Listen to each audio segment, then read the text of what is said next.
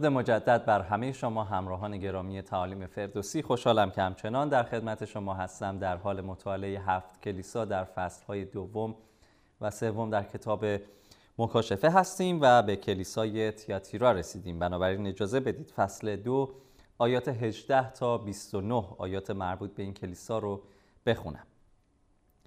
به فرشته کلیسای تیاتیرا بنویس. پسر خدا که چشمانی چون آتش مشتعل دارد و پاهایی چون برنج تافته چنین می‌گوید.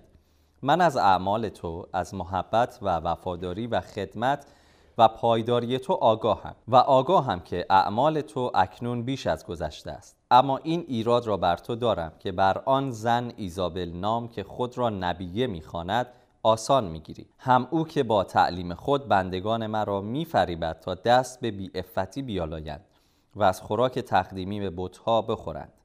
به او مهلت دادم تا از هرزگی توبه کند اما به توبه تمایل ندارد. پس او را به بستر رنجوری خواهم افکن و آنان را که با او زنا می کنند به رنج عظیم گرفتار خواهم کرد مگر اینکه از رفتن به راه های او توبه کنند. و فرزندان او را به هلاکت خواهم رسانید. آنگاه همه کلیساها خواهند دانست که من کاوشگر دلها و افکارم و به هر یک از شما بر حسب اعمالش پاداش خواهم داد. اما به بقیه شما در تیاتیرا به شما که پیرو این تعلیم نیستید و به اصطلاح اسرار نهانی شیطان را نیاموخته اید این را می‌گویم. بر شما باری بیش از آن که بر دوش دارید نمی‌گذارم. تنها به پاسداری از آنچه دارید بکوشید تا من بیایم. هر که غالب باید و اعمال مرا تا به آخر نگاه دارد او را بر ملتها اقتدار خواهم بخشید. با اسای آهنین بر آنان حکم خواهد راند و آنان را چون کوزه سفالین خرد خواهد کرد. همان گونه که من این اقتدار را از پدرم یافتم. آری به او ستاره صبح را خواهم بخشید. آنکه گوش دارد بشنود که روح به کلیساها چه می‌گوید. خب یه مقدار بیاید راجع به شهر تیاتیرا صحبت کنیم. این شهر در 60 کیلومتری جنوب شرقی پرگامون واقع بود. در دشتی وسیع به همین خاطر از لحاظ نظامی بسیار شکننده و ضعیف محسوب می شد اساساً چون استحکامات و یا موانعی بر سر راه این شهر وجود نداشت چون در دشت ساخته شده بود. آسیب پذیر بود و عمل کرد و نقشش این بود که سرعت مهاجمین رو بگیره برای رسیدن کمک از شهرهای دیگه در جنگهای نظامی.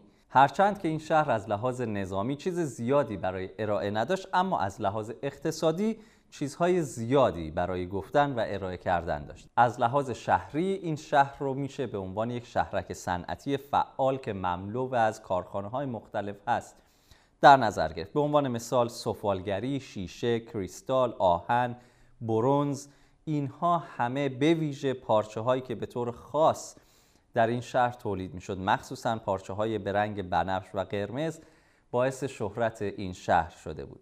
شهری که مثل یک شهرک صنعتی فعال باشه قالب ساکنین اون صنعتگر هستند به همین خاطر عبارتی مثل او که پاهایی چون برنج تافته دارد برای مردم صنعتگر یک شهر صنعتی عبارت ملموس و قابل درکی هست. تحسین این کلیسا رو بیایم ببینیم. کلیسا رو عیسی به خاطر کارهاشون که افزایش پیدا کرده عشق و ایمان و خدمات و همینطور استقامتشون مورد تحسین قرار میده. مخصوصا این که دوباره میگم در اون جایی که شروع کردن باقی نموندن و به به حجم فعالیت هاشون به نظر می‌رسه یا خدماتشون اضافه شده. در عین حال یادتون میاد در کلیسای افسوس با اینکه خیلی کارها می‌کردن از محبت نخستین فاصله گرفته بودن. به نظر می‌رسه که اینجا محبت و وفاداری کنار همدیگه دیده میشه. توبیخ کلیسا. عیسی خداوند این کلیسا رو به خاطر سازگاری و سازش با زنی نبیه به نام ایزابل در واقع توبیخ می‌کنه. مطمئن نیستیم که آیا اسم این زن ایزابل بوده و یا ایزابل در واقع یک حالت اشاره به این زن هست. نامش چیه؟ واقعا کیه؟ مطمئن نیستیم. اما می‌دونیم اگر به شکل حتی سمبولیک هم بخوایم در نظر بگیریم اگر شما کتاب مقدس اول پادشاهان دوم پادشاهان رو مطالعه بکنید با شخصیت ایزابل مواجه میشید. می‌تونید مطالعهش کنید و می‌بینیم که ایزابل سمبل آشکارای بتپرستی هست. فساد هست. دشمنی با خدا قوم خدا و انبیای خدا هست. پس می‌بینیم که این زن هر کی که هست و یا اسمش اگر واقعا ایزابل یا اسم دیگه داره و این فقط مثل یک اشاره به شخصیت اوست کسیه که ایمانداران رو تشویق می‌کنه به بیعفتی و خوردن از خوراک تقدیم به بتها و مشکل این رو بارها و بارها با هم بررسی کردیم. صرفا خوردن گوشت نبود. تهیه اون و شرکت در مراسمی بود که این گوشت در اونجا به بتها تقدیم می‌شد که همراه با بیعفتی گناهان جنسی و از این قبیل هست. هشدار به توبه رو می‌بینیم که عیسی خداوند میگه به این زن ایزابل و فرزندانش که می‌تونه اشاره باشه به پیروان او کسانی که از تعالیم او از خواسته های او از پیشنهادات او پیروی می‌کنن و در بودکده ها در مراسم تقدیم به بودها شرکت می‌کنن بیفتی هست حالا گناهان جنسی هست.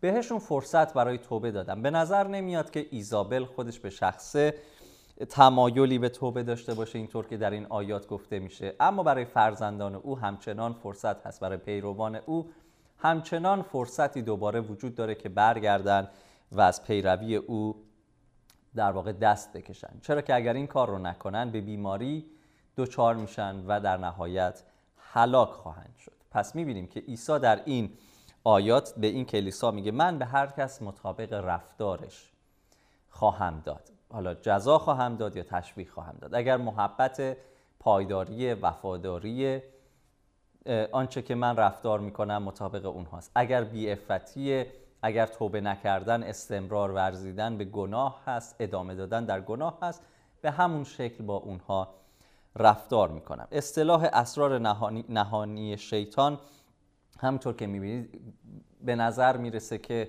عبارتی هست که در این شهر معروف بوده. حالا این زن که خودش رو نبیه می‌خونه احتمالا نبوت هایی می‌کرده ادعاهایی می‌کرده که اسراری رو می‌دونه و اونها نهانی هستن و اونها رو در واقع مطرح می‌کنه و اونها رو با کلیسا در میون می‌ذاره. پاداشی که عیسی برای این کلیسا در نظر می‌گیره جدای این که میگه که هر که غالب باید آیه 26 رو می‌خونم. هر که غالب باید و اعمال مرا تا به آخر نگاه دارد او, بر او را بر ملت ها اقتدار خواهم بخشید. و بعد آیه 27 که نقل قولی هست از مزمور دو با اسای آهنین بر آنان حکم خواهد راند که اشاره به شخص عیسی مسیح است. در واقع مشارکت با خود شخص عیسی به عنوان پاداش در آنچه که عیسی انجام میده کلیسا رو هم دخیل می‌کنه و سهمی رو هم به کلیسا میده. در ادامه میگه همان گونه که من این اقتدار رو از پدر یافتم به کلیسا هم میدم. آیه 28 میگه آری به او یعنی به کلیسایی که به این انجام کارها و اعمال عیسی تا به آخر وفادار مونده به او ستاره صبح را خواهم بخشید. منظور از ستاره صبح چیه؟ خب خدا رو شکر خود کتاب مکاشفه این رو برای ما در فصل 22 آیه 16 توضیح داده. بیایید با هم به مکاشفه فصل 22 آیه 16 بریم و این آیه رو می‌خونم. اینطور میفرماید. من عیسی فرشته خود را نزد شما فرستادم تا این چیزها را به کلیساها اعلام کند. من ریشه و نسل داوود و ستاره درخشان صبح هستم. پس هر که غالب باید به او ستاره صبح را خواهم بخشید. هر که غالب باید خودم رو به او میبخشم. مشارکت دوستی رابطه با خودم رو به کلیسا میبخشم. بنابراین کلیسای تیاتیرا رو ما اینجا می‌بینیم که هرچند از لحاظ اقتصادی از لحاظ صنعتی وفور نعمات اونجا هست و به نظر میاد که شهر ثروتمندی حداقل می‌تونه باشه. کلیسا داره خوب عمل می‌کنه در محبت در وفاداری در انجام آنچه که کلیسا از اونها خواسته. اما به, به تعلیم اشتباه غیر کتاب مقدسی آسون می‌گیره. راحت از کنارش رد میشه. شاید این هم نشونه از محبت نمی‌دونم. شاید مثلا می‌خواستن محبت نشون بدن. اما محبت خوبه تا جایی که مقایرتی با کلام خدا نداشته باشه. یعنی یه جایی ما نیاز داریم که خیلی جدی در مقابل تعالیم و بعضی افراد حتی اگر در کلیسا هستن حتی اگر خودشون رو ایماندار می‌خونن ولی رفتارشون و تعالیمشون اونطور نیست جدی بیستیم مقابله کنیم مقاومت کنیم و حتی اگر نیاز هست اونها رو از اون جمع و از شراکت در اون جمع محروم بکنیم. خب کلیسای تیاتیرا رو هم هم بررسی کردیم. خیلی زود برمیگردم و به سراغ پیام مسیح به کلیسای ساردس خواهیم رفت.